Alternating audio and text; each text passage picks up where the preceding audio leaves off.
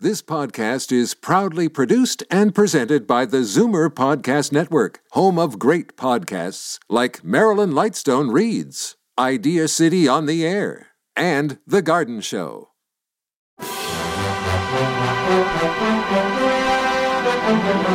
It's Zoomer Radio's Theater of the Mind with Frank Proctor. Open your mind as we fill your head with amazing thrills, chills, and laughs. Theater of the Mind. The best love programs from radio's golden age.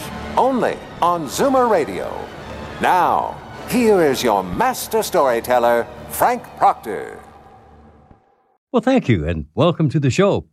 We begin with another tale from the program Suspense, another show designed to get the hair on the back of your neck to stand up and your heart to race as we hear another scary tale. This one's entitled A Friend to Alexander.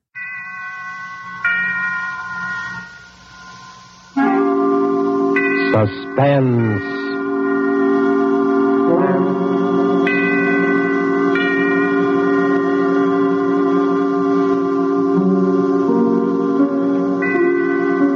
This is the man in black, here again to introduce Columbia's program, Suspense.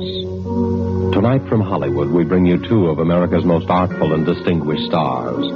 From the Metro Goldwyn Mayer lot, Stott Studios comes Mr. Robert Young, and from Warner Brothers, Miss Geraldine Fitzgerald. Mr. Young and Miss Fitzgerald are with us to play in an unusual tale by the unusual James Thurber. An excerpt from the book, My World and Welcome to It, called A Friend to Alexander, adapted for radio by Freya Howard, is tonight's study in suspense. And of Geraldine Fitzgerald as his wife, Bess, who relates these events to us, we again hope to keep you in suspense.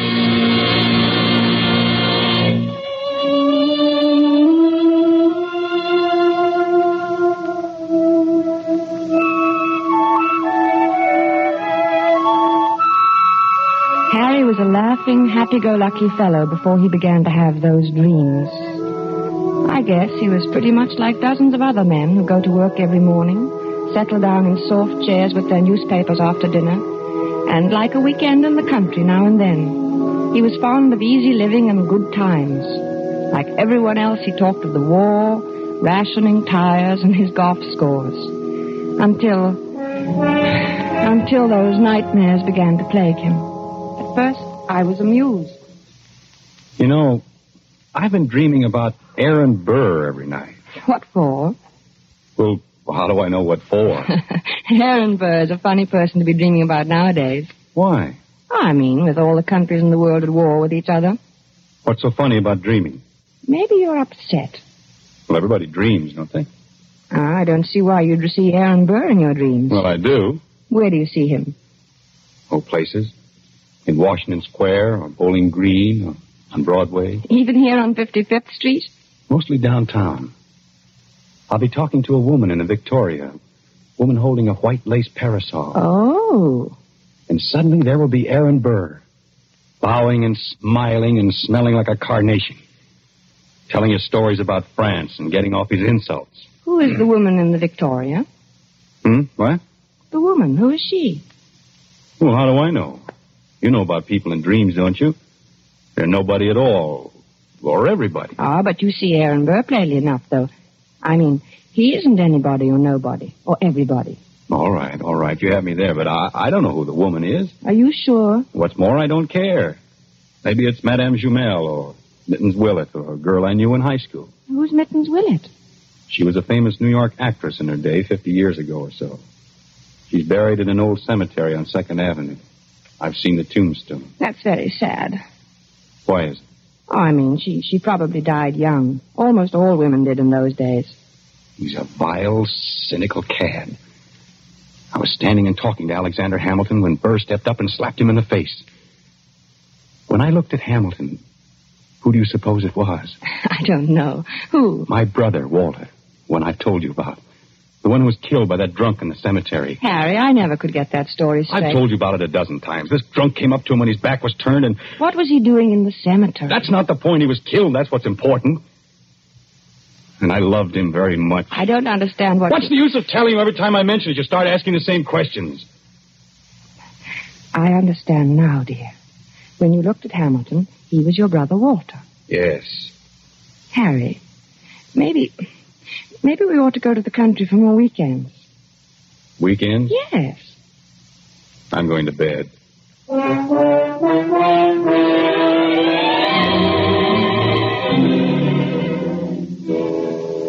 For a time that evening, I worried about Harry. Not about his dream. Why shouldn't he dream? But I wondered about his health. He looked so, so worried somehow, so unlike himself. I was glad when he went to bed. A good night's sleep was just what he needed, I thought. How could I know? The next morning, we were quietly eating our grapefruit when Harry flung down his spoon. I wish he'd go back to France and stay there, him and his la la. Who, dear? oh, you mean Aaron Burr. Did you dream about him again? Yes, he said la la to me. Why should he say la la? I was at the tavern. We were drinking ale, and I said something funny. I don't remember what it was. Something amusing about what uh, Ben Franklin had said to Washington once. It was one of those things, you know. No, I don't. Have some, have some more coffee, dear. I don't want any coffee. I made this remark, and everyone laughed. Everyone but Burr, that is. He sort of sniffed, and then he said, "La la." Well, why not? I mean, is there anything wrong about him saying la la? It was the way he said it. He was sneering at me. They all noticed it. Who, dear? Who noticed? The others, all of them, and Hamilton. I was there with Hamilton. It was swell until Burr came in. Aaron Burr. I don't see why you dream about him all the time. Don't you think you should take some luminol? I'm not sick, I tell you. I know what I'm dreaming. I just thought, well, it's always Burr, and that seems odd. Well, why? Why shouldn't I dream about Burr if I want to? But you don't want to. No, but I can't help it. Everywhere I go with Alexander, sooner or later Burr shows up. Makes those nasty remarks. Last night he elbowed Alexander out of his way. Did it deliberately. Alexander? Hamilton. Oh, Alexander Hamilton. Yes, goodness knows I'm familiar enough with him by this time to call him by his first name. Harry, you know, we might go to the old Drovers Inn this weekend. You like it there. Hamilton has become not only my brother Walter, but practically every other guy I've ever liked. Don't you like the old Drovers Inn anymore? Isn't it natural that Hamilton should represent my brother and guys I like? That's natural, isn't it? Yes. I suppose it is. Well, then why are you looking at me like that? You know, dear, I, I wish you'd go and see Dr. Fox. I don't want to see Dr. Fox. I want Aaron Burr to stop sneering at me in my clothes. He looks at me and his lips curl up and he says, The la, Mr. Andrews, what odd taste you have. Mm. I wish you'd go and see Dr. Fox. I'm going to the zoo and feed popcorn to the rhinoceros. That makes thing, things seem right. For a little while, anyway.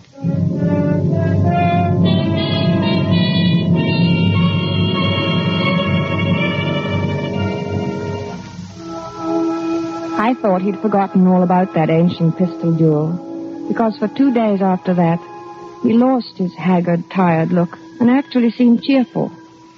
But one night, about five in the morning, he came into my room in pajamas and bare feet, his hair disheveled and his eyes wild. He got him. He got him. The rotter got him. Alexander fired in the air and smiled at him. Just like Walter must have smiled. Like Walter? Oh, yes, dear. Your brother Walter, who was killed in the cemetery. It was at Weehawken in New Jersey. What? Your brother? No, Hamilton and Burr. The duel. Hamilton had a white ruff around his neck. Burr was in black tights, French clothes. Alexander lifted his pistol and fired in the air and then smiled at Burr. And then that fiend from hell took deliberate aim. He took so long. He meant to take his time about it. I saw him grin. And then he pointed his pistol at Alexander and fired. He killed him in cold blood, the foul scum. Oh, darling. Don't, darling. Here, here, dear. Take some of these pills. I don't want any. Oh, take it. You'll feel better. I don't want any, I tell you. Here, darling. Swallow. Please, swallow. All right. There. That's better. Cad. The rotten, sneaking cad. He grinned just as he fired. And Alexander clutched himself at the stomach. and shook his head and uh, tried to walk forward.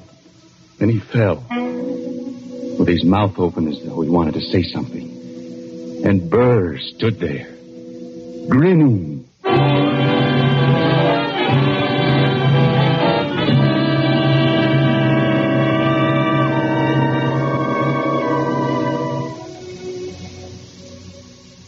He was better after that, but I kept urging him to see Dr. Fox. At first he refused, but later he decided to humor me. he was humoring me by this time, and Dr. Fox, too. How you been feeling, Doc? Oh, fairly well, Mr. Andrews. My pulse has been a st- Now, uh, just what seems to be the trouble? Nothing. Nothing wrong with me. He has nightmares. Hmm, you look a little underweight. Uh, Perhaps your diet. Oh, I'm not underweight. Overweight, maybe, but not underweight. Mm-hmm. Uh, getting enough exercise? Same as usual. He's, he's worried about something. He always has this same dream. Aha, a dream, eh? What kind of a dream? Just a plain old dream. Aha. Uh-huh. No, it isn't. It's about his brother Walter, who was killed in a cemetery by a drunken man. Only it isn't really about him. Really? Why, very few people are actually killed in cemeteries. Ah, it's an interesting coincidence, if I may say so. You mean you know somebody who was killed in a cemetery, too? Is that the coincidence? No, I, I meant your brother being killed in a cemetery. You know, uh, dead in a cemetery.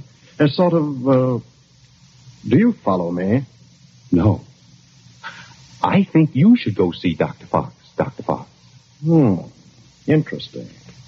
Yes, very interesting. I, uh, hmm, I wonder if you'd mind stepping into the next room, Mr. Andrews. I want to give you a thorough examination. Uh, right in here, sir, and we'll just have a look.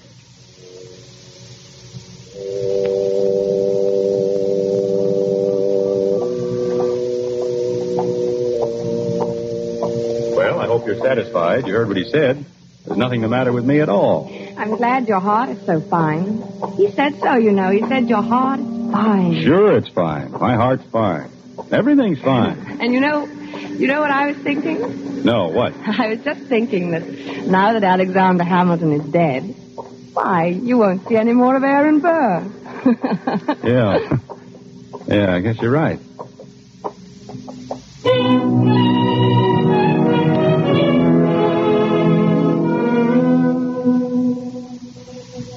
but I was wrong. Aaron Burr did not leave my husband to sweeter or more peaceful dreams. Harry said nothing about it for several mornings, but I could tell he was still being tortured by those ghosts. He brooded over his breakfast. He didn't answer me when I spoke to him. I dropped my butter knife, and he jumped. was that? Only my knife. Oh, Harry, are you still dreaming about that man? oh, I wish I hadn't told you about it. Forget it, will you? I can't forget it with you going on this way. Can't you forget I mentioned it? Maybe you should see a psychiatrist. Oh, bosh. What what does he do now? What did who do? Aaron Burr. I don't see why he keeps coming into your dreams now. He goes around bragging that he did it with his eyes closed. Says he didn't even look Didn't look when. when he killed Alexander in that duel. Well, what? He claims he can hit the ace of spades at 30 paces blindfolded. Furthermore, since you ask what he does, he he jostles me at parties now. I think you should stay out of this, Harry. It wasn't any business of yours anyway. And it happened so long ago. I'm not getting into anything. It's getting into me. Can't you see that? I see that we've got to get you away from here. Oh, maybe if you slept someplace else for a few nights, you wouldn't dream about him anymore. I don't know. Let's go to the country tomorrow. We'll stay at the Lime Rock Lodge. Bess, why can't we visit the Crowleys? They live in the country. All right, fine. Bob has a pistol, and we could do a little target shooting. What do you want a pistol for? Plenty of open space. I think you'd want to get away from shooting. Yeah. Sure it is.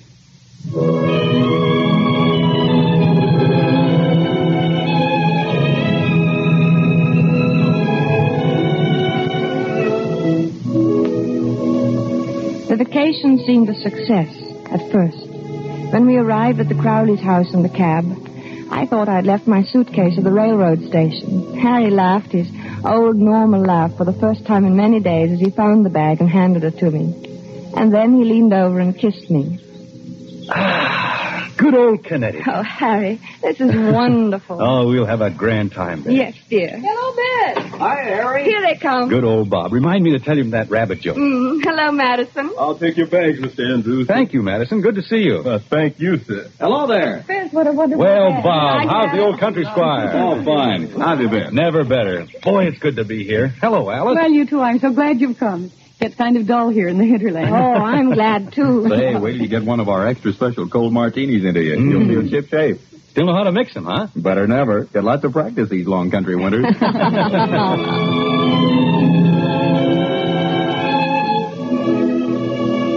Oh, it was grand, seeing Harry's face relaxed and smiling over his cocktail glass. When I went to bed that night, I felt that at last that nasty old business of the dream was over. And I was happy. But when I woke the next morning, when I woke, I saw my husband lying rigid on his back, staring at the ceiling. One Henry Andrews, an architect. What's the matter, dear? Nothing.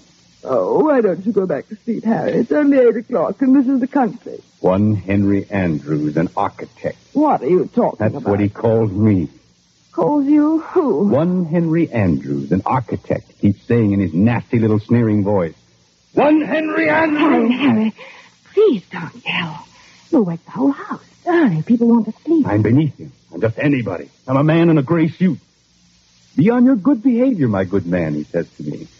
Or I shall have one of my lackeys give you a taste of the riding crop. Why should he say that to you? You ask me why.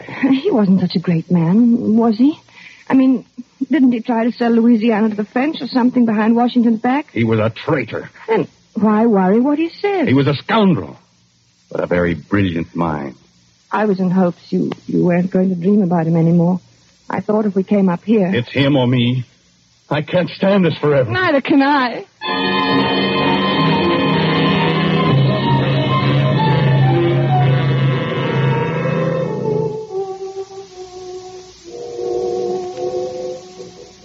As I had expected, Harry spent most of the afternoon with Bob shooting at targets. At first, they just aimed at the paper squares. It all seemed to be good natured and in fun. After a while, Harry stood with his back to the dead tree trunk on which the targets were nailed. Then he walked 30 paces ahead in a stiff legged manner, and his face was set in stern lines.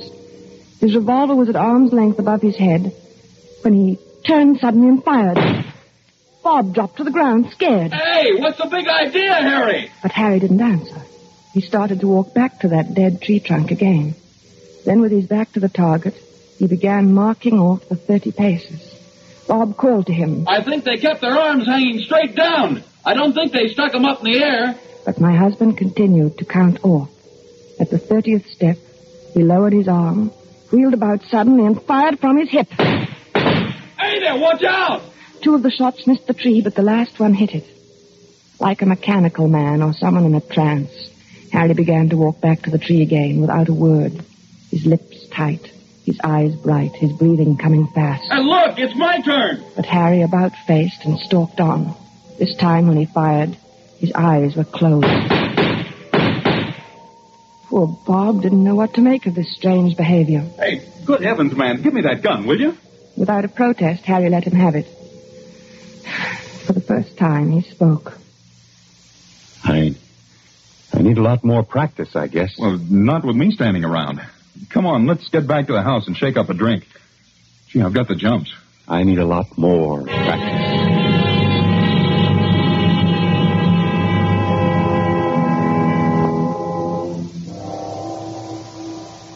I guess I must have slept soundly that night because I didn't hear him leave the room. He must have crawled out of bed, dressed silently, and crept out of the room. The sun was just coming up, and the light was hard, and the air was cold. Then I heard the shot. I threw on the dressing gown and ran downstairs. The Crowleys were in the hall. Oh, good heavens, there. Is Harry all right? You sound like it. Where is he? eh? What's he doing? Sounds as though he's out behind the studio shooting. Alice. Oh, no, no. Take it easy, Bess. Bob will go out and get him. Maybe maybe he had a nightmare or walked in his I sleep. don't know. He never walks in his sleep. He's awake all right. Well, let's go down and get some coffee. He'll need some. Yes, I'll need some, too. Hey, what the dickens is the matter with him I anyway? don't know. I'm so sorry. Bob, you go get him. At your service, madam, alive or dead. Bob, stop it. Okay, I'll do my best. Come on, Beth. We'll go to the kitchen. What's that noise? Where? In the kitchen.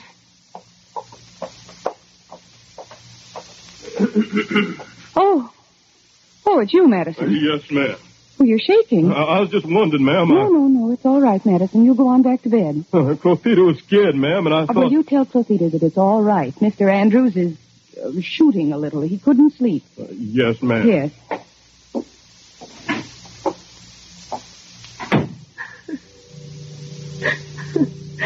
I, I don't know what to do, Alice.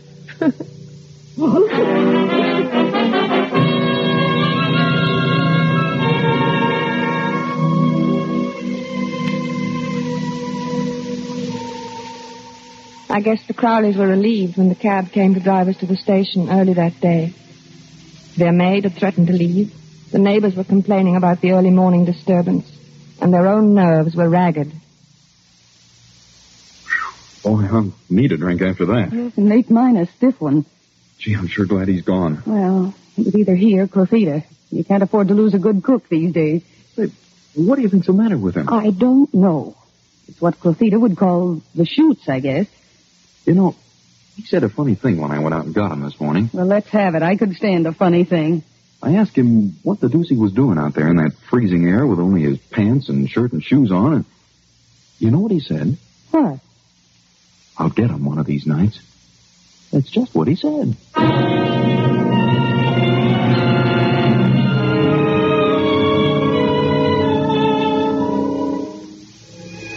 By this time, I was really frightened. When we returned to the city, Harry was a picture of gloom. Our first night back, I looked at him as he lay on the chaise longue in my bedroom in his blue dressing gown, smoking a cigarette. He was haggard and tired, and he kept biting his lower lip.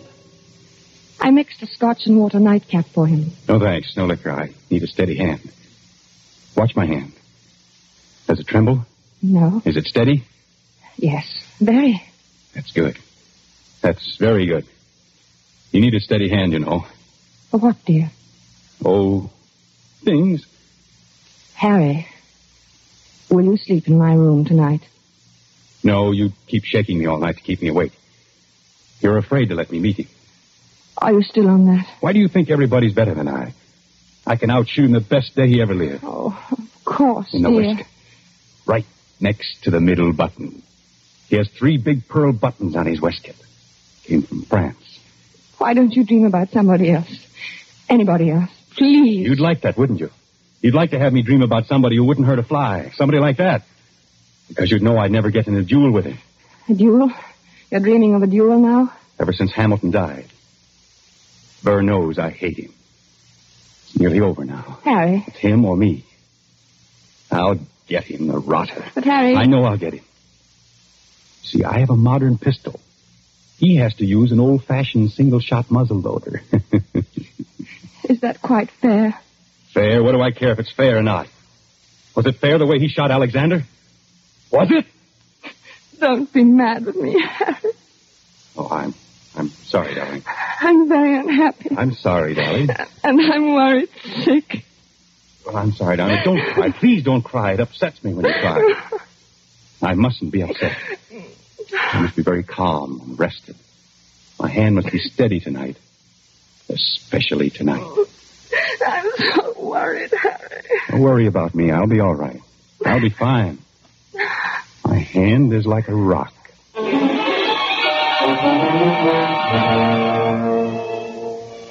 Later, when I kissed him goodnight, I knew it was really goodbye. He didn't say anything, and neither did I. It's just that he seemed so far away, in in another world. And each moment I felt that he was becoming more and more remote. Something told me he wasn't coming back.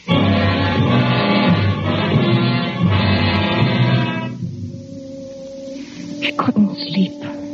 After an hour of tossing and turning, I went to Harry's room. He was sleeping peacefully. I sat down in his chair and watched over him for a long while. Then, finally, I must have fallen asleep. beautiful morning. It was about five in the morning when I awoke. Harry was talking in his sleep. Ah, yes, the doctor. Good of you to come, doctor. Yes, often missed you at this hour. Harry, Are they loaded? Splendid. Harry, Yes, I'm perfectly ready. Is Mr. Burr? He is? Good. Shall we proceed? No, I do not care to make a statement. Very well. Yes, I understand perfectly. Ten paces. Turn and fire at the dropping of the handkerchief. Yes, ten paces. Harry, Thank you Harry. for acting as my second, Mr. J. Of course, extremely good of you. Very well, then I'm quite ready. One, two, three, Harry, Four. Oh, Harry, please. five, Don't, Harry. six, Harry. eight, nine, ten. Harry. Harry, dear. Harry.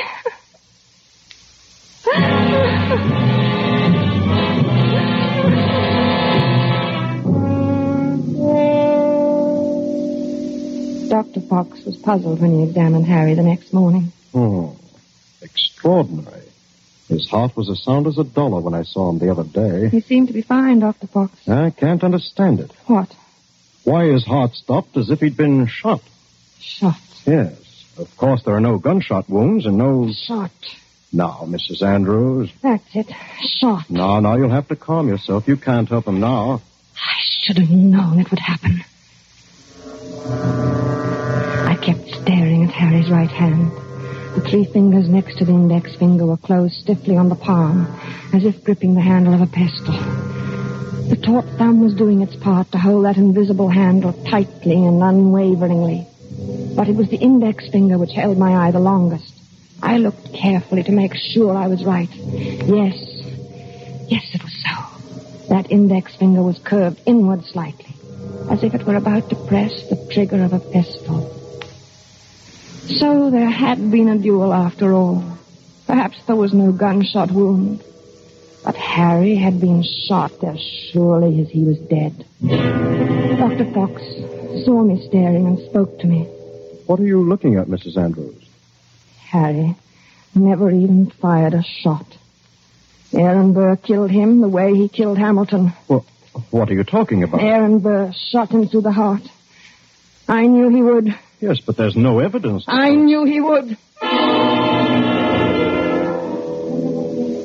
Then Dr. Fox put an arm around me. He looked at me gently and and a bit frightened, the way I used to look at Harry when he told me about his dreams. He led me to his assistant and whispered something. He thought I didn't hear him, but I did. It's crazy. Stark, raving crazy. I let the assistant take me away. Maybe he thought I was crazy, too. But now I knew. Aaron Burr got Harry. Just as he had killed Hamilton in that old quarrel long ago.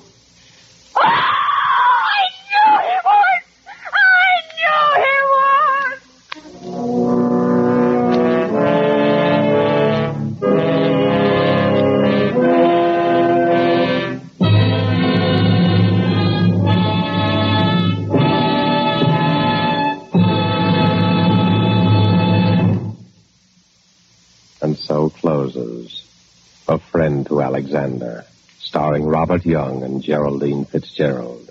The James Thurber story, which was tonight's tale of suspense. The producer of these broadcasts is William Spear, who, with Robert Louis Cheon, guest director, Freya Howard, author, and Bernard Herman and Lucienne Marowick, conductor and composer, collaborated in presenting a friend to Alexander. Stay tuned for Ozzy and Harriet next on Theater of the Mind. Time now for Ozzy and Harriet Nelson.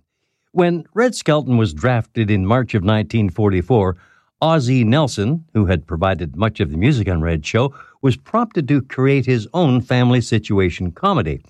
The Adventures of Ozzy and Harriet launched October 8th of 1944 on CBS. Now, four years later, It moved to NBC, and in its final years, it was heard on ABC. The Nelson sons, David and Ricky, didn't join the cast until the radio show's fifth year. Uh, since the this year the episode was aired in 1951, you're going to hear them as all of the Nelson family will be heard in this episode entitled "The Nelson Bank." Other cast members included John Brown as Sid Thorny Thornbury and Lorene Tuttle as Harriet's mother. Vocalists included Harriet Nelson, the King sisters, and Ozzie Nelson. Announcers were Jack Bailey and Vern Smith. Music was by Billy May and Ozzie Nelson. And in 1952, the Nelsons starred with Rock Hudson in the Universal International feature film Here Come the Nelsons. Now, that film depicted Ozzie as an advertising executive assigned to a campaign promoting women's underwear. The film, produced in the summer of 1951 while the radio show was on hiatus, opened theatrically on February 23, 1952. It also doubled as a pilot for the TV series, as Ozzy wanted to see if his family would be accepted on film as they were on radio. And the success of Here Come the Nelsons convinced him that Ozzy and Harriet's future was on the small screen, while still continuing their weekly radio show. And now, Nelson Bank. Oh, for goodness sake. What's the matter? All these short stories without any endings drive me crazy. Here's one where a mysterious voice keeps calling this fellow on the telephone. You never do find out who it is. Well, Oh, are you sure you finished the story? Oh, sure. I even turned the page like a big dope. Well, Oh, here, read this. You'll like it. It's a complete story in one sentence, and every word is true. Let's see it. Oh, of course. America's finest silver plate is 1847 Rogers Brothers.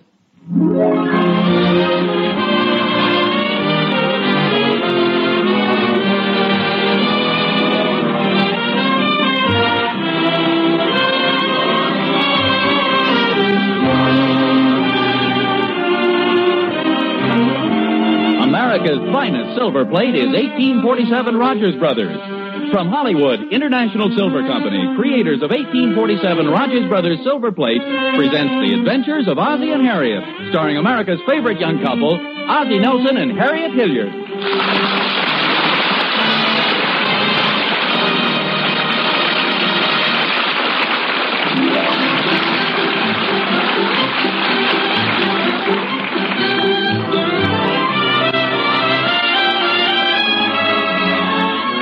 I wonder if Ozzie and Harriet have been playing hide the button. There they are in the living room. Harriet opens the desktop, closes it. Ozzie scratches his head. Harriet opens the big bottom drawer, closes it. Ozzie scratches his head.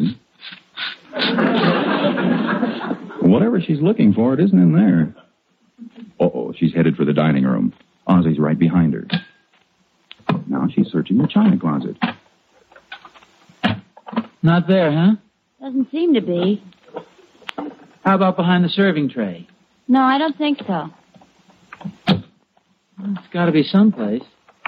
Have you looked inside the buffet? No, not yet. Might just be in here. Any luck? No, darn it. Yeah, I wish we could find it. So do I. I'll probably remember where I put it. Thanks very much for helping me look.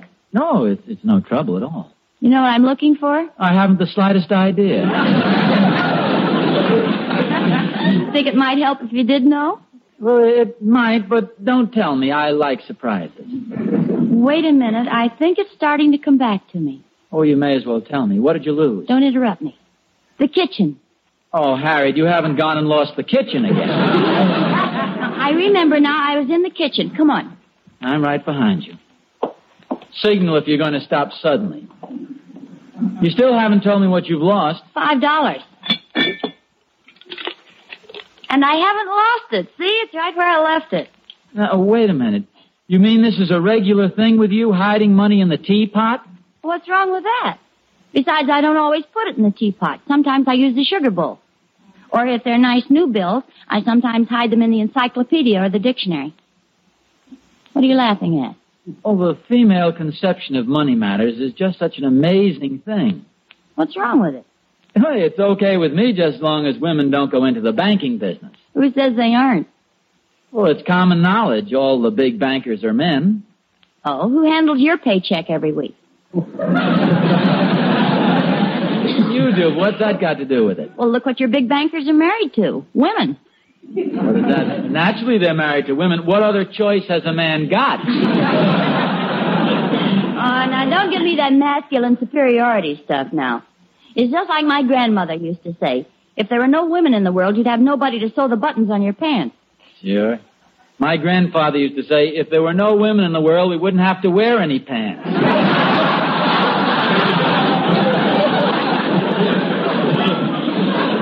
I know a wonderful way to stop the discussion and solve my problem.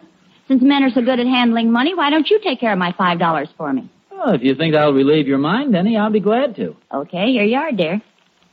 That's a big burden off my mind. Tonight I can go to sleep knowing my money is in the capable hands of First National Nelson, the Rock of Rogers Road. Hi, Pop. Hello, Oh, hello, boys. fellas. We got two dollars. Mr. Randolph gave it to us just for cleaning out his garage. Let's see it. Hey, good for you, a dollar apiece. What are you going to do with it? Nothing foolish now, I hope. Oh no, I'm gonna buy ice cream with mine. Ice cream, a whole dollar's worth? Oh sure, I like ice cream.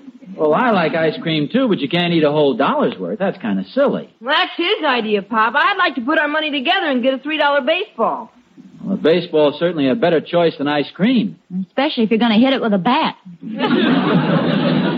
I mean it. David's on the right track. He figures on using his money sensibly, getting the most out of it. You take your two dollars and buy a three dollar baseball. It- well, just how do you do that, David? I was figuring maybe you'd give us the other dollar. Thanks, Bob. I'll get mom's purse. Now, now, wait a minute, boys. It seems to me this whole family needs a little lesson on the value of money. You want a three dollar baseball, but all you have is two dollars. Did it ever occur to you you might save up for it? Why don't we borrow it from you and pay it back? I think you get much more satisfaction out of saving it first. Now, your mother was faced with a similar situation a little while ago. She found an excellent solution. Harriet, tell the boys about that idea you came up with. I'm letting your father take care of my money. Pop, Pop. The way you guys say that, you think I make weekly trips to Mexico with a briefcase. Gosh, if we want to save it, can't we just put it in our cigar box? Cigar box. How safe is that? Nobody ever took any of the Beatles we had in it. Money's a different thing. Look at it this way, boys. I'll be your bank. I'll keep your two dollars, and from time to time you'll come to me with more money. Maybe only nickels and dimes, but your two dollars will grow. Pretty soon you'll have three dollars and four dollars, five, six, so on. Doesn't that, doesn't that seem pretty good? Yeah. Only one thing though. How does anybody ever get a baseball?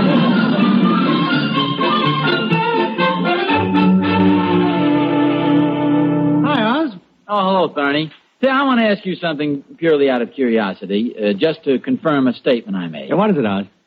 If you were a burglar and you just entered a house, what would be the first thing you'd head for? Oh, I don't know. You've been a burglar longer than I have. Probably the, the teapot or, or the sugar bowl or a cigar box.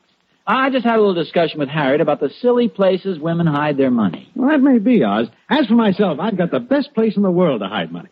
Oh, where's that? Promise not to tell?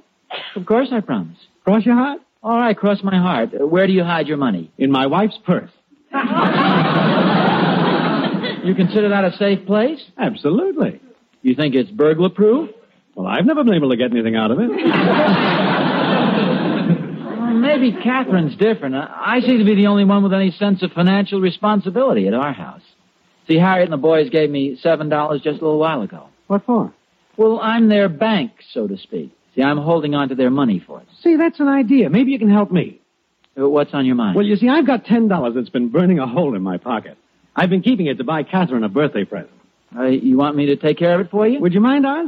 Otherwise, I know darn well when Catherine's birthday comes, the money will be gone. Uh, when is her birthday? Well, it's not very far off, but frankly, I'm not so good at holding on to money. Uh, when is her birthday? Tomorrow. Here you are, Oz. I sure do appreciate this. Oh, I- I'm glad. Say, wait a minute. Where did you get this $10? You didn't hold out on Catherine because I don't want any hot money in my bank. Certainly not, Oz. As I said, all the money goes right into Catherine's purse. This little fella just wouldn't get in there. Thank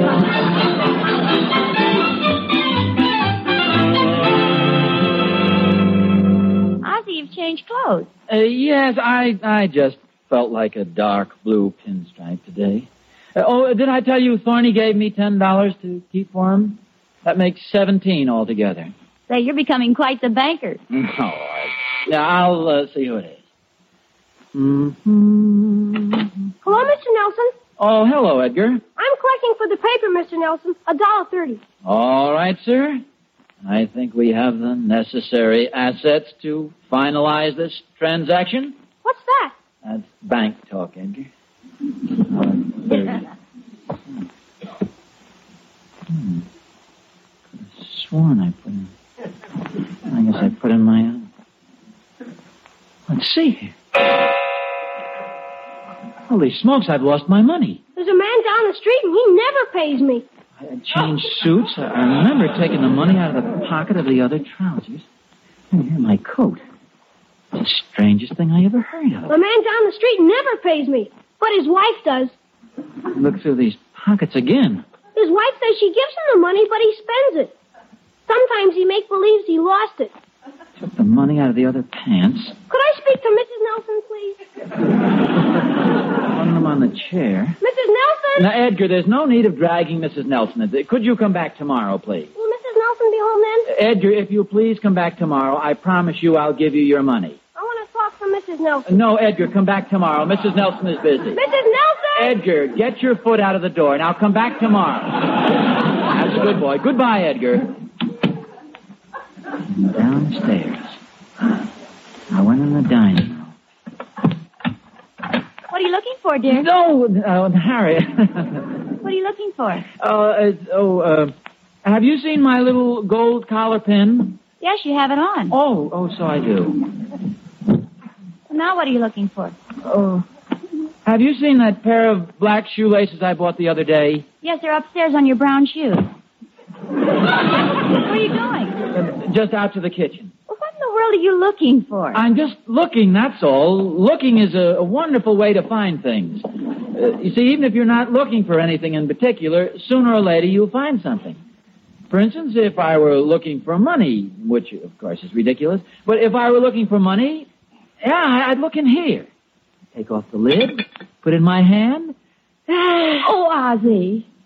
Fine thing. You put your hand in the teapot and get money. I get hot tea.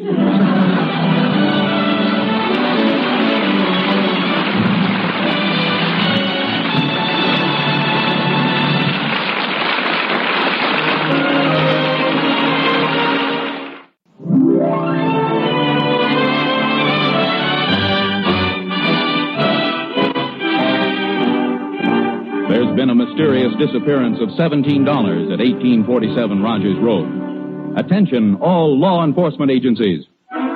This $17 must be recovered. Call all national and international authorities. Come in. Federal Bureau of Investigation reporting. No clues on Nelson cases yet. Brown, Washington office. Nous n'avons pas information en regard Monsieur Nelson Cabarge. La plume est sur la table. Ouvrez la fenêtre. Préfet de gendarmerie La Housegard, Paris. Junior G-Man reporting. No trace of Nelson money. We are still searching. This is Reed, boy counter spy and child actor. That is all.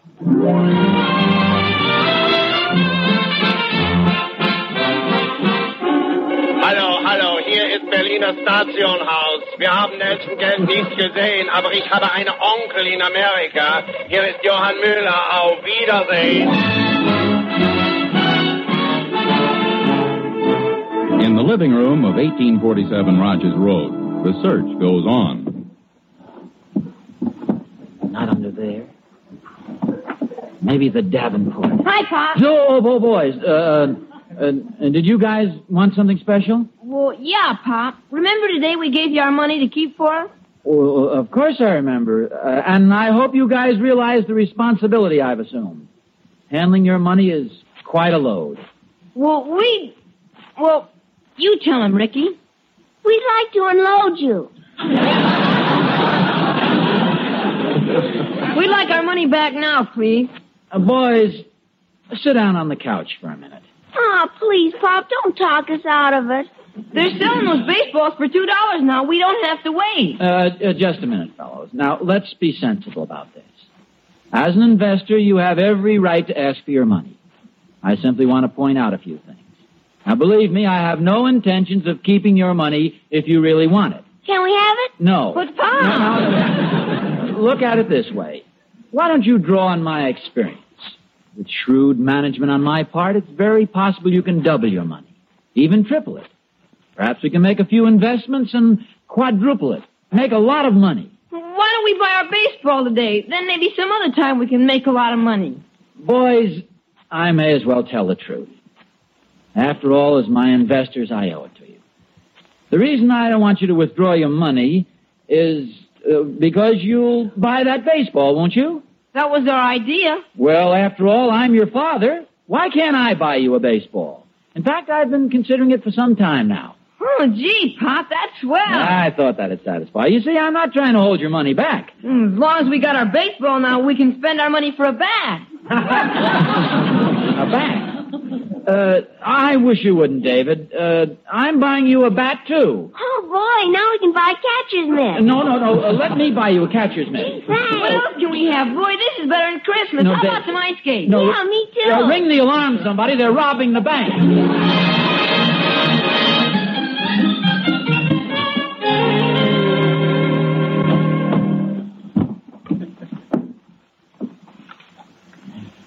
Could have been kicked under the bookcase, I guess. It's gotta be someplace. Come on in, Thorny. Well, hello there, Nick boy. Nice fella. Nice doggy. Oz, where are you? Nice doggy. Thorny, stop patting me on the head. Why, it's Ozzy. I didn't recognize you down on all fours. I wondered why Nick was all dressed up, though. Anything special you want, Thorny? I'm pretty busy for those. This will only take a second, Oz. I'd like to have my money back. Thorny, sit down. I want to have a talk with you. I can't, Oz. There's a guy waiting on my porch with a COD package. Oh, let him wait. But I can't, Oz. It's Catherine's birthday present. Please, Oz, let me have it. Now, as I understand this, Thorny, you're hinting you want your money back. Come on, Oz. The guy's waiting. Thorny, look at it this way. Your bank isn't merely to deposit money and then snatch it right back again. Why don't you also take advantage of my friendly counsel and advice on money matters? Now, how long ago did you order this package? About an hour ago. An hour ago. And they're sending it out already? Boy, they sure are anxious to get rid of it. Probably junk they can't move off the shelves. Hey, see how lucky you are you came to me for my financial advice? Oz, Ah, please. You just better think it over, Thorny. Come back tomorrow. Still want your $10? I'll be very happy to give it. Oz, will you please give me my money before the guy goes away? Now, Thorny. Just a second, Thorny. What's the matter? Gosh, Thorny, old man, old pal, I'd like to give it to you, but you know regulations. What regulations? I want my money. Thorny, Thorny, wait.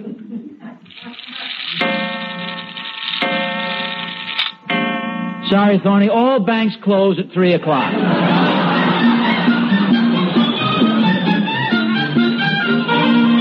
Hey, Mom. What is it, David?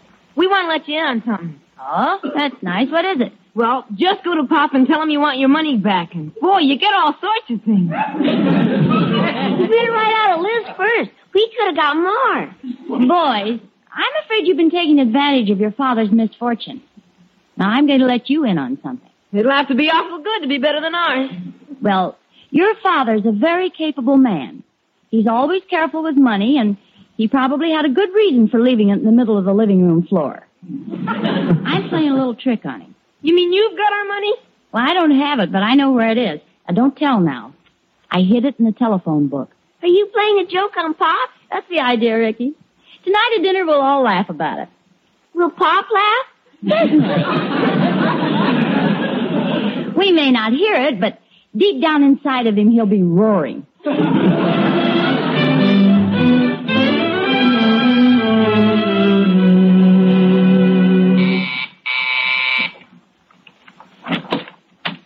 Yes? Hello, I got your new phone books for you. Oh, fine, thanks.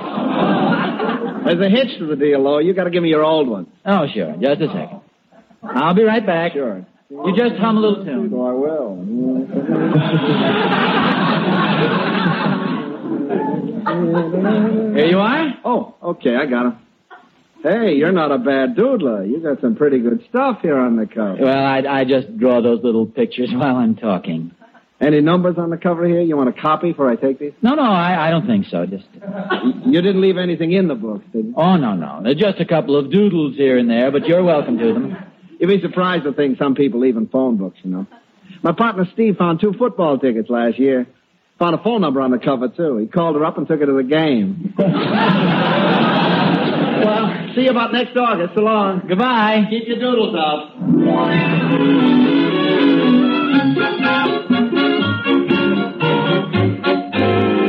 Uh, Harriet, Harriet, Yes, dear. uh, I have a surprise for you. Look, brand new phone books. New phone book. What about the old one? Old one? Well, the men took them away. Right now, they're being chopped into little pieces. Then they go into the incinerator. What's the matter? What are you so excited about? Oh, this is terrible. I was trying to play a silly little trick on you, and I did a ridiculous thing.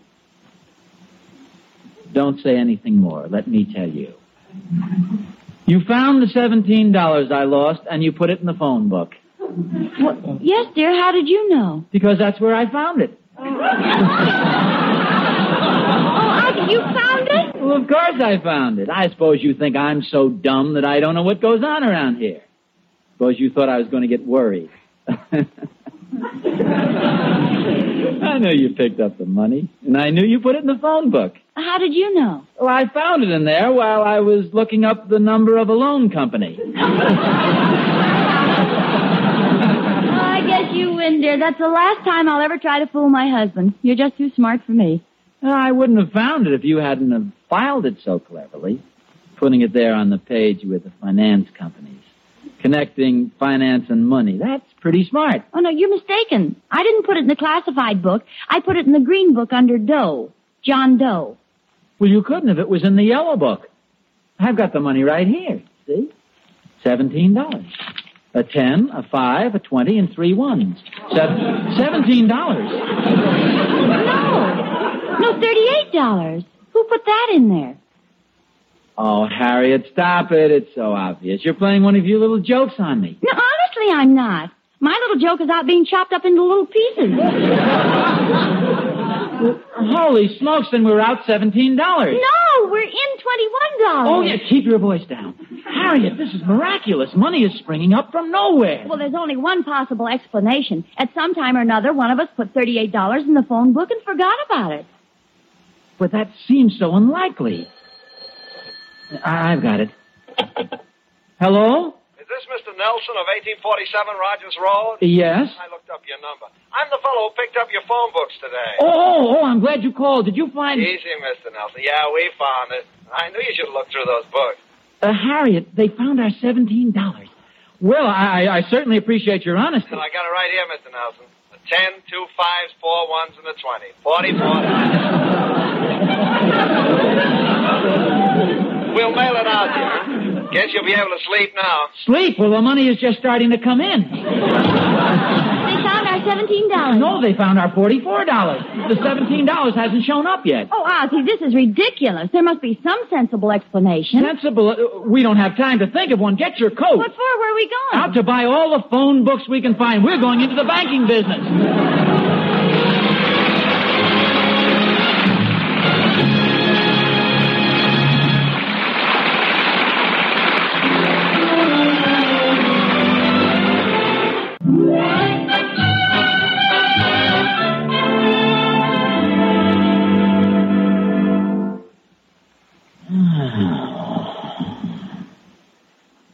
Harriet, are you awake? Of course I'm awake. So am I. Have you tried counting sheep? Oh, I've counted hundreds of them. Little green ones, then the little yellow classifieds. Finally figured out where the money came from. Well, please tell me. Well, it... It's really so simple. See, there was $38 in one book, 44 in the other book. That makes $82. There was originally only $17. That's a difference of $65. And here's what happened. David and Ricky got $65 and played a little trick on us. It was all a joke. Well, of course, that's exactly what happened. Ozzy. Yeah, Harriet, I know the question that leaps into your mind. Where did David and Ricky get $65? Don't ask it. It's four o'clock and we've got to get some sleep. You mean to say we're going to say goodnight without explaining all this money? Don't be so naive. Don't you ever listen to the radio? Nothing under $25,000 needs any explanation. At least this is a, a happy ending. It's not canned goods and things. I hate to say this, dear, but I'm a little disappointed in you. You mean to say you want everything that happens to us completely explained and solved? Yes. Oh, don't be so corny. We're living in a modern age. The age of the unfinished short story. You said so yourself. But I don't like those. They leave you hanging in the air. I like to turn the page and find an ending there. I like everything explained. Okay, I'll explain where the money came from. You see, David and Ricky wanted their money back to buy a baseball. So when I found it in the phone book, I gave it to them. But they changed their minds and saw something else in the store they liked better, and they bought that instead. How does that explain the money? I am afraid our son David has inherited a peculiar artistic talent, especially pictures of Lincoln and Washington. Probably got it from some member of your family you've never even told me about. Anyway, the printing press goes back tomorrow morning.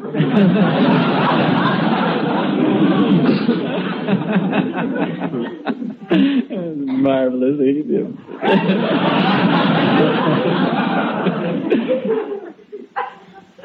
You see, they bought the printing press. They made counterfeit money. Ozzy, Yes. I'm sorry I turned the page.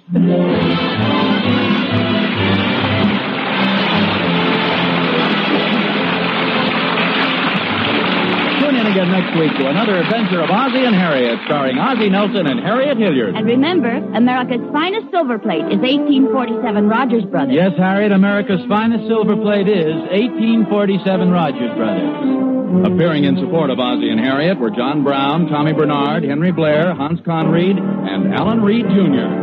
The original music was composed and conducted by Billy May. You know, you've got to hand it to the doctors. They've taken on the toughest opposition they could find heart disease, America's number one cause of death. They need your help, folks, to carry on their research and other efforts to combat heart disease.